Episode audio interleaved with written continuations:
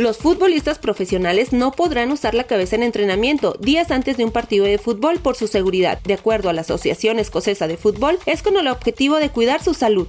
Esta decisión obedece a los resultados obtenidos en una reciente investigación donde se encontró que los exfutbolistas tenían tres veces y media más probabilidad de desarrollar una enfermedad cerebral. De acuerdo al doctor John McLean, médico de la Asociación Escocesa de Fútbol, lo que ha descubierto sobre los cabezazos y sus repercusiones en el cerebro es que al parecer existe un deterioro de la memoria dentro de las primeras 24 a 48 horas después de una serie de golpes al balón con la cabeza. Por otro lado, estudios realizados con escáneres cerebrales han revelado que los futbolistas que han efectuado cabezazos con frecuencia registran alteraciones o cambios.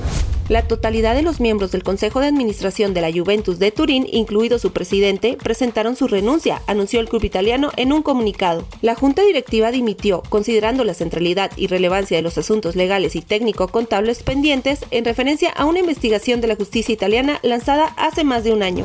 Aún no termina el Mundial de Qatar 2022 y ya arrancará la primera fase de venta de boletos para los Juegos Olímpicos de París 2024. Este jueves 1 de diciembre, los aficionados de todo el mundo podrán inscribirse para el sorteo en el sitio tickets.paris2024.org y hasta el próximo 31 de enero, informan los organizadores en un comunicado. Está usted bien informado. Sucesos Coahuila.